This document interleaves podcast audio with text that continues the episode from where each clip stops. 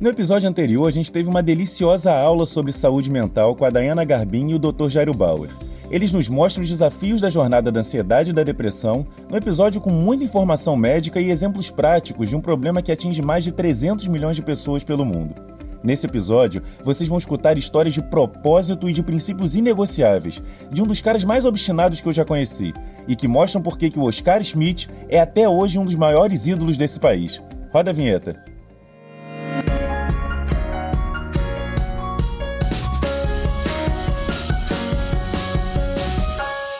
Bem-vindos ao Player Talks. Eu sou Flávio Estoliar, CEO da Player 1, uma startup de gamificação que acredita que antes da tecnologia, a inovação está na relação entre as pessoas e destas com o mundo à sua volta.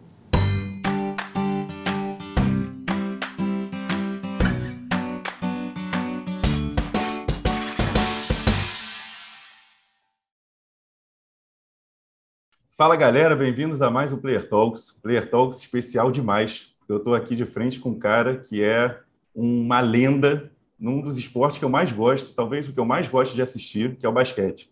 É engraçado que eu jogo futebol e jogar futebol é muito legal, mas assistir nem tanto. É um jogo longo que acontece em poucas coisas. E o basquete é um jogo muito dinâmico. O basquete é um jogo em que você tem muita excelência ali, atlética, é, é excelência em termos de, de, esportiva mesmo, muita parte de trabalho mental. É, e também, em termos de entretenimento, é um esporte fantástico, tanto para quem está jogando quanto para quem está assistindo. Por isso que eu gosto tanto de assistir basquete, por isso que agora eu estava vendo as finais da NBA e, e, falando que, cara, tem muito soft skill envolvido nesse esporte. Eu preciso trazer isso para o podcast. E por isso que a gente convidou essa lenda, esse maior de todos, Oscar. É, Bem-vindo ao nosso podcast. Um prazer inenarrável falar contigo, tanto por você ser tão grande nesse esporte, mas principalmente por você ser tão grande na vida e para o nosso país. Eu, eu, comecei a nossa conversa ali perguntando se você sabe o quanto que você é querido. E você é. é muito querido, e por isso que você é a pessoa que você é. E obrigado por todos os ensinamentos que você passa para a gente. E um prazer te conhecer. Bem-vindo. Obrigado. Eu acho que é o seguinte, o, o, o tá falando de soft skills, né? O, o Oscar é a personificação de vários soft skills, né? É, e uma das coisas principais aí, né, que eu estava falando de performance, excelência, é essa história do Monsanto, né? Pergunta que eu começo aqui, abrindo a nossa conversa, pode chamar de Monsanto? É, Monsanto e... é o cacete, Monsanto. eu treinei muito para chegar a isso aí. Como é que, como é, que é esse papo? Ah, que brasileiro adora milagre. E, e, e, essa história né, de, desses milagres né, que você fazia, essas brincadeiras de arremessar sem olhar, é, é, é resultado de muito treinamento, é resultado de muito esforço. É, você sempre conta que, inclusive, toda a história é, familiar sua, que também é linda, que ensina muito para as pessoas, ela começou com a sua futura esposa te ajudando ali naqueles treinamentos, até no momento difícil. Como que. Conta para a gente aí como é que foi que essa história pouca gente conhece. Bom, a gente está junto desde os 17 anos. Né? Né, nesse período que eu tinha 17 anos, eu tive um acidente grave que talvez eu não voltasse mais a jogar basquete. E aí essa menina linda veio morar na frente de casa. Eu falei, nossa, não sabia que essa moça morava aqui. Aí fiz o clássico fio-fio, ela não olhava para lá. O azar dela é que ela pegava o mesmo ônibus que eu. E foi assim que eu conheci a Cris. É que quando eu tirei o gesso, meu pé inchava muito, eu não podia treinar contínuo, eu tinha que treinar sozinho. E treinar sozinho é um saco. Só é bom se você acerta todas, que a bola volta na tua mão. Mas se você errar, você tem que correr atrás da bola. Entendeu? E eu falei, Cris, eu estou aqui sozinho. Pô. Você pode até passar a bola para mim, se você quiser. Aí ela veio, né, começou a passar a bola para mim. E eu fazendo os arremessos, eu dava até bronca nela, tadinha. E, e de repente eu vi que ela era necessária para a minha vida. E foi assim que a gente se conheceu numa quadra de basquete. Agora, eu posso dizer uma coisa você: todo mundo tem uma crise. Pode ser teu pai, tua mãe, teu avô, ou aquele amigo que está do teu lado sempre, não importa se você tem razão ou não. Um dia, o Felipe, de madrugada, acorda chorando. Eu chego lá e falo: o que, o que eu posso fazer? Ele, Nada.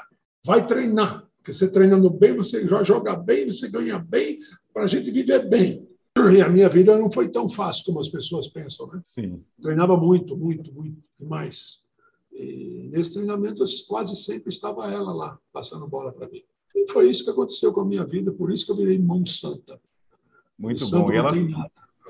e o resultado é ter uma excelência gigante, como eu estava falando, né? Você está vendo uhum. finais da NBA, você é. vê o Stephen Curry fazendo, mudando o jogo, né? Que é o que o pessoal Sim. fala. É, pare... eu, eu vi no comentário que tem um ex-jogador que falou assim, cara, parece que levaram é, 60, 70 anos para perceber que se você treinar bastante e chegar à excelência, é mais fácil fazer acima de 34% de 3 do que fazer acima de 50% de 2, que vai dar ali mais ou menos a mesma coisa. é muito melhor. Isso. Só que, assim, a minha impressão é que há 40, 50 anos atrás já tinha um brasileirinho que tinha percebido isso. É mais ou menos assim, Oscar? É mais ou menos, porque eu não tinha arremesso. Eu jogava de pivô. Pivô, para receber a bola não é tão simples.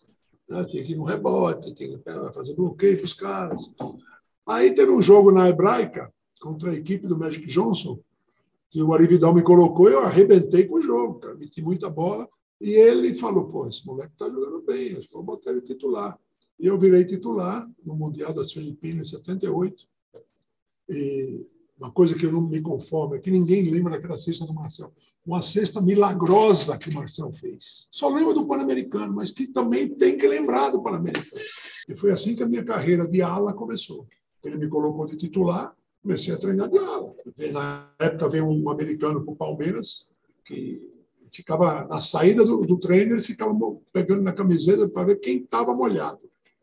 Quem não estava molhado perdeu lugar no time. E eu suava muito, ele me viu e falou: hum, e me botou titular do Palmeiras também. Então foi, foi uma época, época boa, que eu consegui ganhar minha posição de titular, seja no Palmeiras, seja na seleção brasileira. E eu, eu costumo dizer que foi muito bom aquilo lá, porque eu comecei cedo. Né? Você esperar, sei lá, até uns 30 anos para ser titular, já não é legal. Então, você com 20 anos já ser titular da equipe que você joga. E aí você já treinava esses arremessos, fez com que você conseguisse aí se manter né, é, nesse, nesse plano. Mas, assim, você mostrou para o mundo, né? Você foi um dos precursores de mostrar para o mundo que realmente três é maior que dois. Vale a pena fazer o de três. Vale 50% a mais. Por que, que eu não vou ter bom arremessar de três?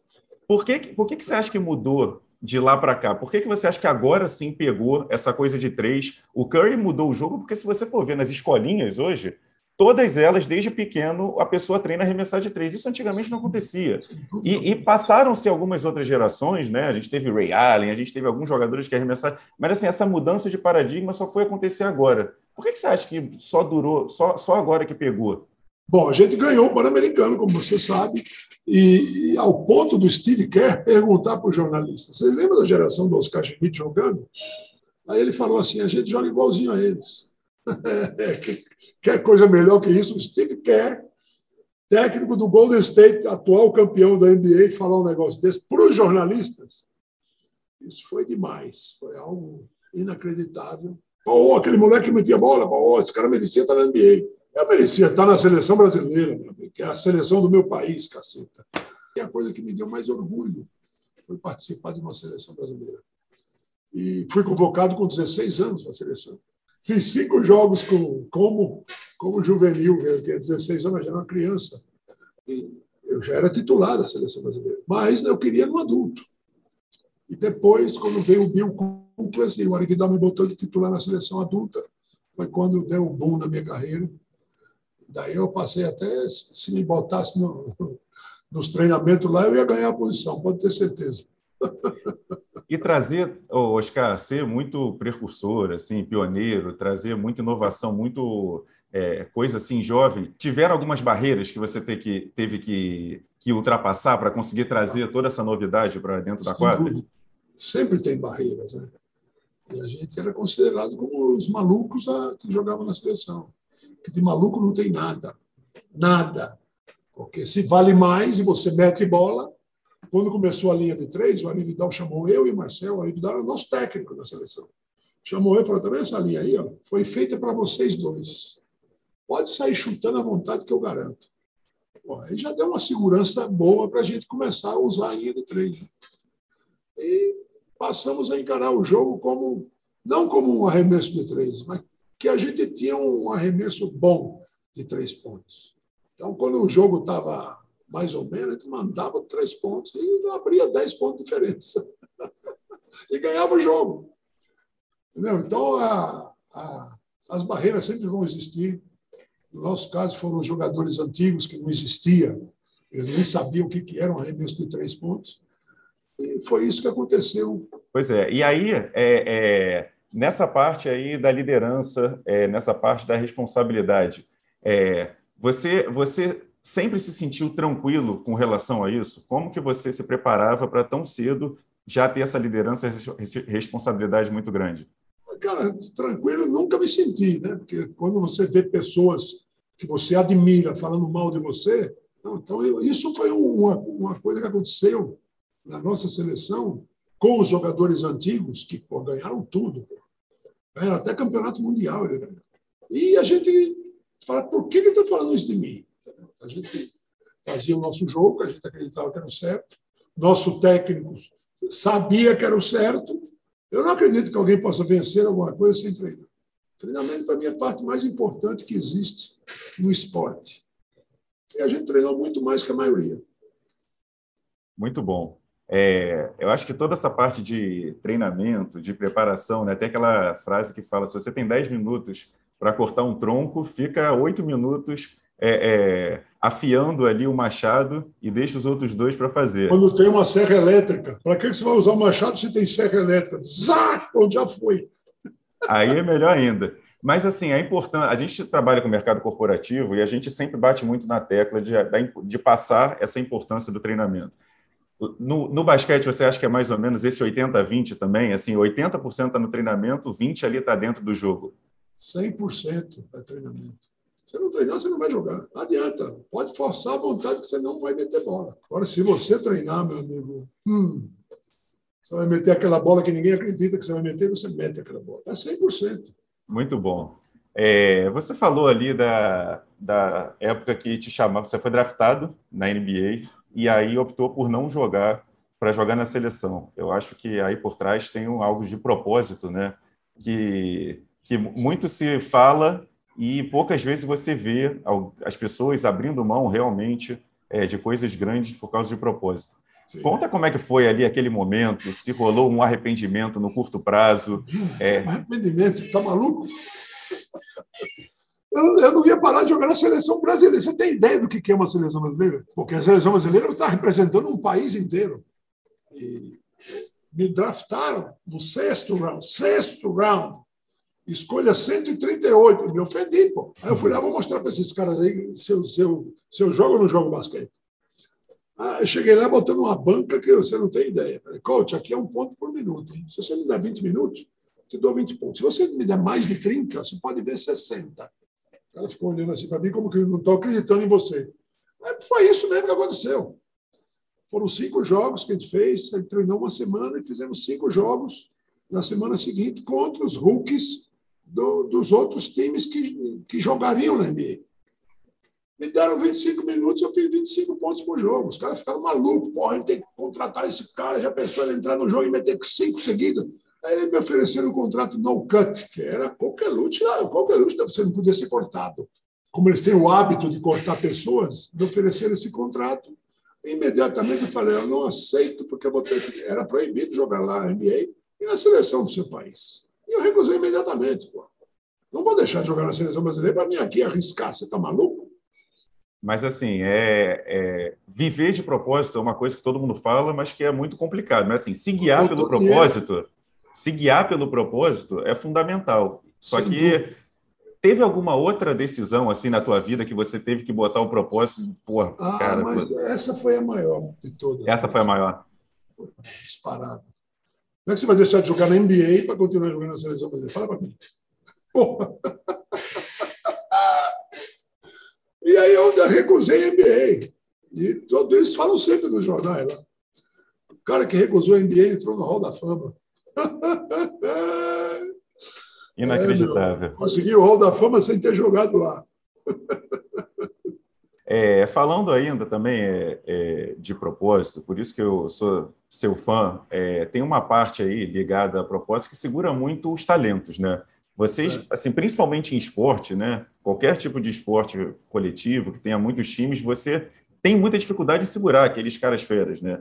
É, o quanto que esse propósito e essa cultura conseguem segurar times, né? Tua carreira, assim, qual foi o time que teve ali um encaixe, que eram pessoas que estavam ali muito alinhadas é, com, com aquilo que era o objetivo e não necessariamente eram os melhores? Aquele time do Pan-Americano, todo mundo sabia o que tinha que fazer. Eles sabiam que a bola tinha que passar pelo menos na mão do Oscar ou do Marcelo no ataque. O armador sabia disso e os pivôs também sabiam.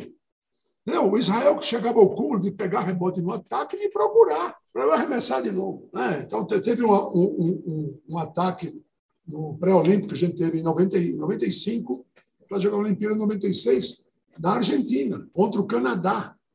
Eu errei quatro arremessos de três no mesmo ataque. E a torcida dando risada. Eu olho o banco do Canadá, os caras estão dando risada. Eu fiquei pensando, vocês vão ver o segundo tempo que vai acontecer com vocês e meti seis bolas seguidas e ganhamos um jogo de 20. Entendeu? E o Israel fazia isso, pegava a bola e me procurava, chuta de novo, Oscar. E eu, pá, tom, e ele pegava o rebote, chuta de novo. Quatro chutes eu dei no, no, no mesmo ataque. Isso significa o quê? Cada um sabe o que tem que fazer. O Ari Vidal me falou a frase mais importante que, ele, que eu já ouvi ele falar. Se você fizer as coisas que nem os outros, você vai ter os mesmos resultados dos outros. Mas se você fizer algo diferente, você vai ter um resultado que você nunca mais vai esquecer. E esse diferente foi um arremesso de três pontos que a gente fez no Pan-Americano, massacramos todos os adversários e fomos campeões. Então, nós, nós sabíamos o que era certo e sabíamos o que era errado. Se ele estava mandando a gente arremessar, meu amigo, agora é que eu vou arremessar mesmo.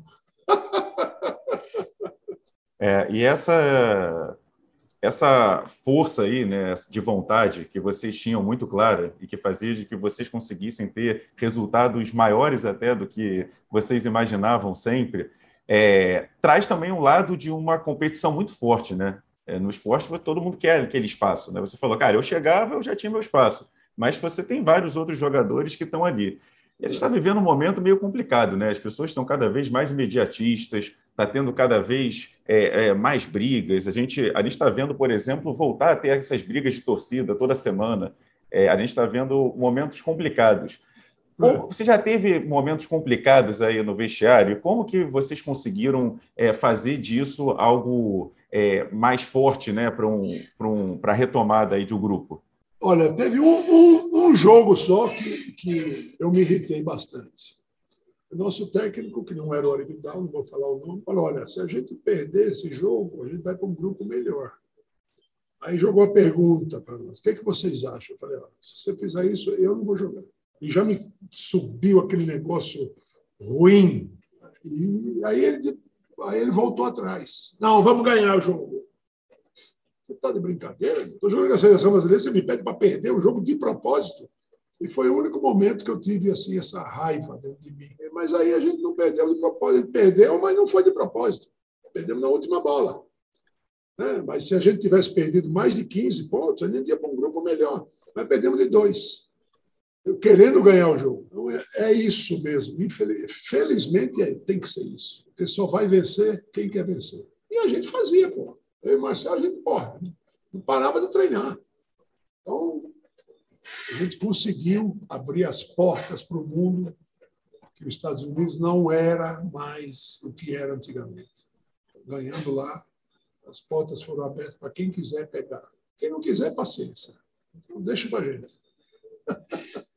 É, vocês facilitavam muito também uma parte ali de inteligência emocional do resto do grupo, porque vocês sempre seguraram, né? Você principalmente sempre segurou muito o rojão, né? Como que você conseguiu se preparar é, emocionalmente, que hoje em dia é um dos temas que mais se fala, né, do preparo de jogadores, para todas essas situações, Oscar? Ah, treinando, né? O treinamento é bom para qualquer situação. Né? Você está com a moral baixa, vai treinar. Porque o treinamento vai te fazer acreditar que você é um bom jogador. Na qualquer situação, é bom o treinamento. Treinamento, estudo, né? É, você conhecimento exponencial, né? Quanto mais você adquire, mais você tem e mais seguro você tem para fazer as coisas, mais, mais é, é, você consegue ter uma visão de mundo melhor. Então, é sempre bom, né? como você falou, tá, tá desanimado? Vai treinar, vai estudar, é, é se recicla. Falou tudo, vai estudar. O Google está aí para isso. Pô. Exatamente. Aliás, o Google arrebentou com a minha enciclopédia Barça. Puta merda. que eu comprava sempre o anuário, aí ficava vendo, ah, o bichinho novo tem aqui. Aí atualiza. É, mas agora não tem mais nem anuário, não tem nada. Oscar, outra coisa que, que é legal também do esporte, o basquete tem muito, é você se utilizar de todo esse poder de mídia, de todo esse alcance, interesse do público geral, para trazer ali uma mensagem, é, para mostrar é, que tem coisas erradas ou aonde tem coisas certas. É, e você sempre teve muita voz aqui. Na NBA, por exemplo, em 2020, lá na bolha, a, a, NBA virou uma plataforma da campanha do Black Lives Matter e outras campanhas. Eu acho que, inclusive, na eleição do Biden teve muito peso. É, e tem esse papel social, tem esse papel de, de, de ensinar ou de, pelo menos, é, chamar a atenção por boas causas. Você abriu participou olho, também. Né? Abriu o olho da turma. Pois é, eu vejo que aqui no Brasil tem poucos exemplos como, como esse, né? De realmente você essa, essa comunicação através do esporte, você participou de alguma dessas campanhas e como que você vê que o esporte pode melhorar a nossa sociedade? Esporte, primeiro que ele é exemplo para qualquer área de atividade. Começa por aí. Segundo que o esporte faz você ver coisas diferentes do teu meio ambiente. Então, começa por aí tudo. Né? Você, você começar a observar o time que você gosta o que, que eles fazem, o que, que eles não fazem. Isso aí tudo tem que estar anotado. Isso já é o teu treinamento. Bom demais. É, e aí, assim, de novo, é, você, você falou é, que o basquete te apresentou muita coisa. É, eu acho que a gente também fala muito, né? Falei de propósito, fala muito também dessa parte de diversidade, dessa parte da importância da pluralidade. O Black Lives Matter era algo nesse sentido, né? De levantar uma campanha aí sobre esses assuntos. É, o esporte mostra muito isso para você. Às vezes você vai vivendo em bolhas, e a gente cada vez está vivendo mais em bolhas, porque as redes sociais só mostram para a gente aquilo que a nossa bolha ali é, é, é, faz, né?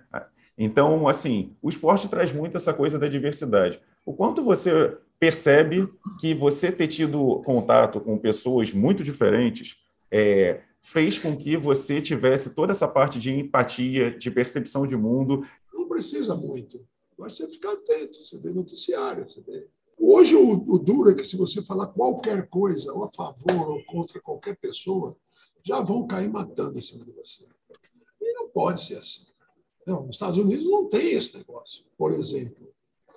Os caras falam mesmo e as pessoas pô, aplaudem. Dificilmente um grande atleta vai, vai ser vaiado nos Estados Unidos, porque não tem espaço para isso porque o esporte não permite isso. Infelizmente, ainda é assim no Brasil. É, isso vai mexendo com, com a cabeça das pessoas, né? Ah, Eu acho que principalmente agora na pandemia o pessoal tá, tá, tá o número, né, de, de casos de ansiedade, depressão subiu muito por causa disso. É muita pressão, é muita notícia ruim, é, é muita coisa que você tem que trabalhar ali na sua cabeça. E assim, você teve um momento na tua vida em 2011 que foi life changing, né? E, e, isso mexe muito com a cabeça das pessoas. E você é um cara muito para cima. Conta o que, que aconteceu e como é que ficou de sua cabeça, Oscar. Bom, eu estava nos Estados Unidos, na piscina ao lado estava minha mulher e minha filha conversando comigo. Meu filho estava na garagem com os amigos dele e, de repente, eu desmaiei. Oh, foi um escândalo. Ligaram para o 911, veio polícia, bombeiro, ambulância, começou um escândalo. E no momento que eu estava acordando, eu estava entrando na ambulância. E eu me via num evento no Rio de Janeiro, as pessoas passando por cima de mim. Cheguei no hospital, primeira pergunta do médico: Seu Schmidt, você sabe onde você está? Eu falei: Sim, senhor. Estamos no Rio de Janeiro. Aí, meu filho está: Pai, nós estamos em Orlando, pai. Oi, Felipe, tudo bem? E aí fizeram ressonância, fizeram tomografia e descobriram um negócio desse tamanho, 8 centímetros de tumor, não era um tumorzinho qualquer. Eu falei, aqui não vou operar, me manda para o Brasil. Porque se você tem acesso ao Einstein no você vai ver. São os dois melhores hospitais do planeta.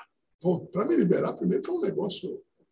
Tive que assinar um monte de papel, me responsabilizando pelo negócio. E voltei para o Brasil, operei no dia seguinte. E foi revelado o grau 2. Grau 2, a malignidade são em 4 graus. Um é positivo. Dois, já está na fronteira. Três é maligno. Quatro, você está morrendo. O meu era grau dois. Não esqueci daquele episódio. Dois anos depois, de novo nos Estados Unidos, não sei para quem que eu vou falar. O, o mesmo doutor me mandou uma mensagem de texto. Quando você voltar ao Brasil, eu quero dar uma palavrinha com você. Na cara que eu tenho tumor. Ninguém vai me enganar nisso. Eu voltei, ele me mostrou um tequinho minúsculo de outro tumor, só que grau 3 dessa vez. Foi isso que aconteceu. Eu fiz um mês de radioterapia todo dia, um mês de quimioterapia também, todo, uma vez por semana. Eu fiz quimioterapia até o começo desse ano, que agora eu larguei. Meu médico, três anos atrás, falou: Oscar, estou pensando em, em, acabar com a tua é, quimioterapia. Eu falei: pô, quer me matar, cara? Está dando certo, vai acabar? Porque tem, tem efeitos colaterais.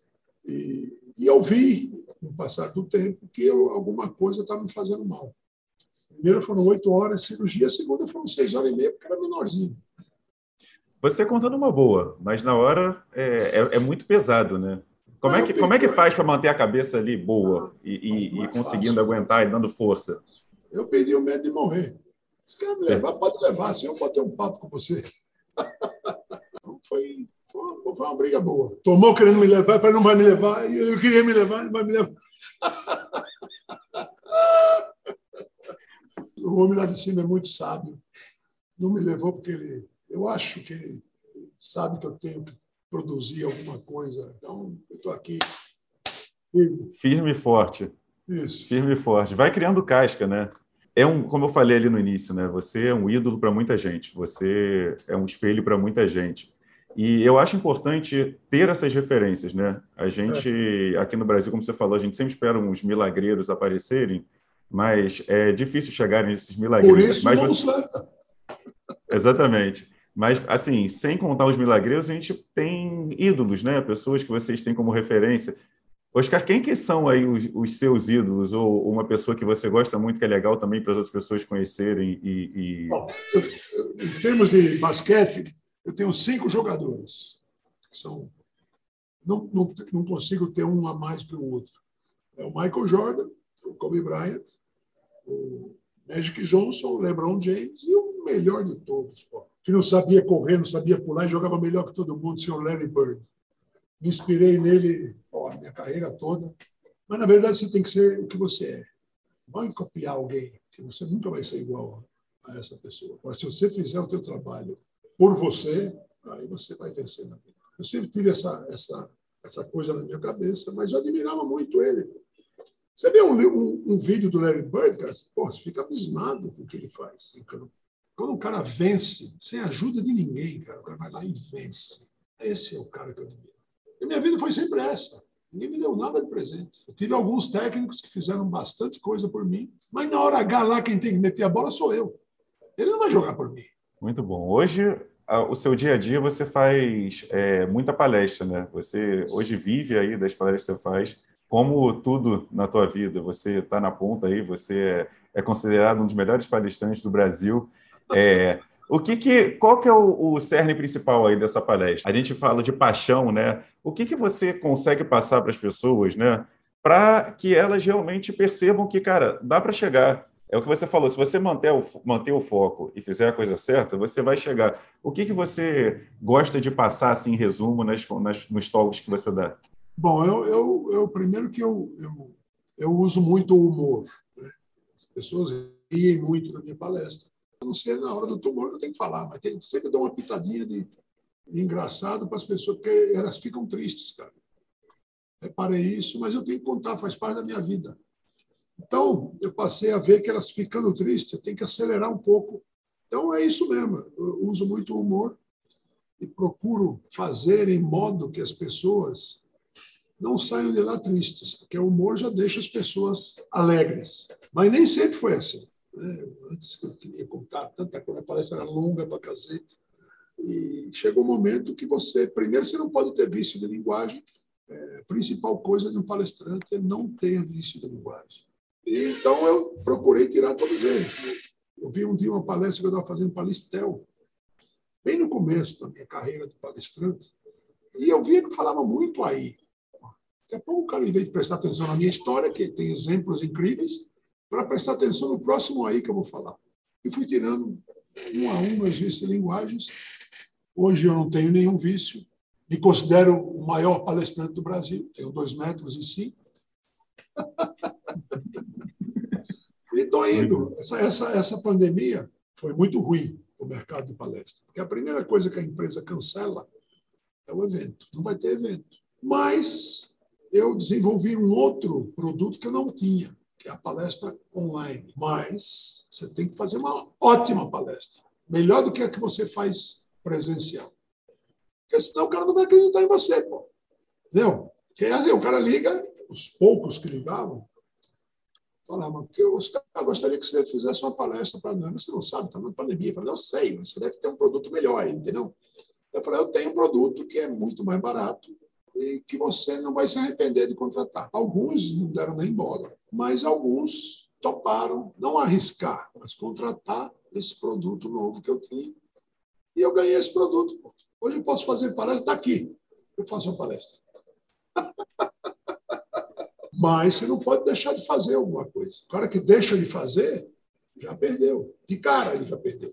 Então, eu fiquei pensando, e um dia, conversando com a minha filha e o marido dela, resolvemos montar essa palestra online, mas sabendo que ela tem que ser boa. E que ela não pode ter a mesma duração de uma palestra presencial. Sim. Tem que ser no máximo, no máximo, 40 minutos, no máximo. Mas as pessoas estão gostando, então eu ganhei esse outro produto. Posso fazer palestra da minha casa. Então, é muito bom isso. Está sempre em movimento.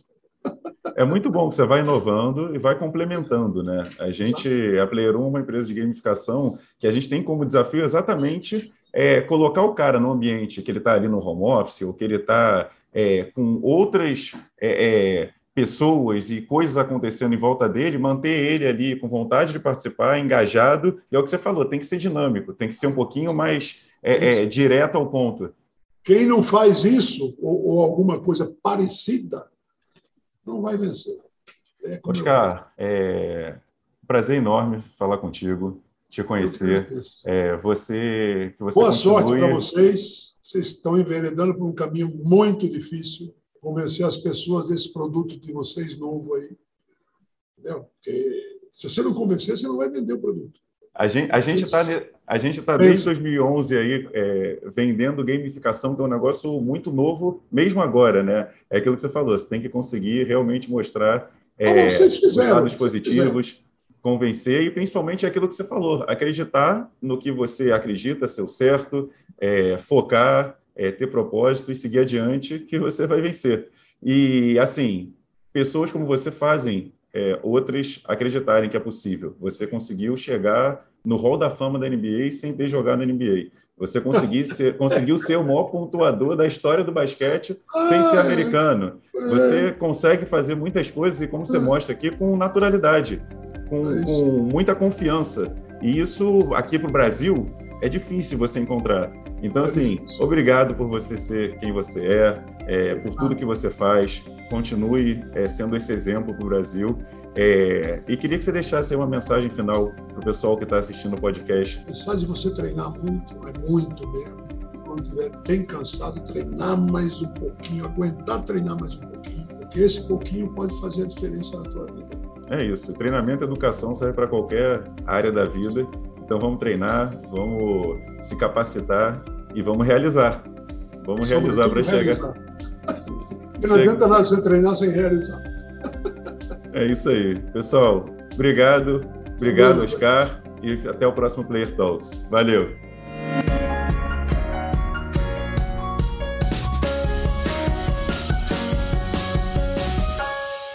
Curtiu esse episódio? Então se inscreve no nosso canal, compartilhe com seus amigos e siga a Player 1 nas redes sociais para conhecer um pouco mais do nosso trabalho, de quem somos e sobre gamificação.